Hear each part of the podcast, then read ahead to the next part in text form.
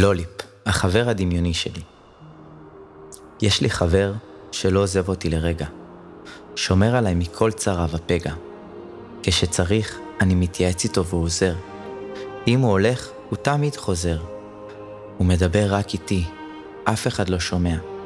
כשעצוב לי, הוא זה שדומע. סיפרתי עליו להורים ולכמה חברים, לסנדי שלי, לחתולות ולכמה ציפורים.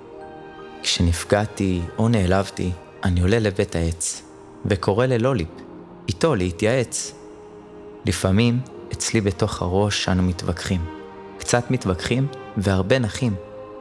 הוא מבין אותי יותר מכולם, יודע מתי צריך ומביא לי סולם. כשהוא מבין שאני מבולבל, הוא מיד קורא לי יובל, אחותי התאומה שיודעת לעזור.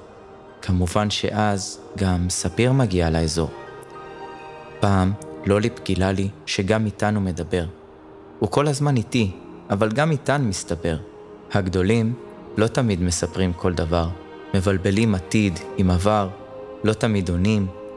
לוליפ מסביר לי למה הם מתכוונים. אומר לי מה מותר ומה לא. זו המומחיות שלו. הוא עוזר לי להתמודד גם כשאני פוחד. איתו אני אף פעם לא בודד. למרות שהוא אצלי בדמיון, הוא לא נראה כמו רעיון. ללוליפ יש גוף של ארנב וכתם על הגב, כנפיים וקרן על הראש, עין גדולה על המצח, זנב שלך בראש, רגל אחת, שתי ידיים, שתי אוזניים ואף כפתור. תמיד הוא מחייך ומוכן חידות לפתור. יש לו סוכריה על מקל בפה, ולכל בעיה שתצוץ הוא כאילו מצפה. הסוכריה היא לפעמים גם שרביט קסמים, איתה הוא עף בשמיים חוצה ימים. מותר לו לומר כמעט הכל. מה שאני חושב, הוא יכול בכל. למשל, לוליפ אמר לאבא שהקרחת שלו היא ראש יחף. ולי הוא אמר בשקט, תפסיק כבר לרחף. או שאמר לדוד חיים, תפסיק לומר כל דבר פעמיים. את אמא ויובל וספיר הוא מאוד אוהב, וגם אותי, בעיקר כשאני רעב.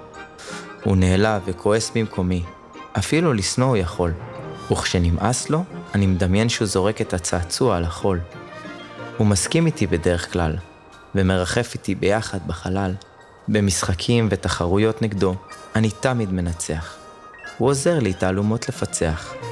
ביחד אנחנו נלחמים בדרקונים, עפים בשמיים כמו יונים, מגרשים שדים ורוחות, וגם מפלצות. הוא יותר, אני פחות.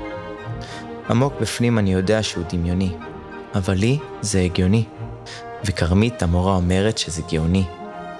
דברים שאני רוצה לומר, רק לא מותר. הגדולים אומרים, תפסיק עם השטויות, לך לרכב על אופניים. ואני לא מבין, חבר דמיוני זה שטויות? ומה זה פיית השיניים? ללוליפ לא מותר לעשות כל מה שבא לו. הוא לא מרביץ או מקלל, וזה לא קל לו. אבל החבר הדמיוני שלי מעולה בלהתאפק. ובמקום זה, הוא צוחק.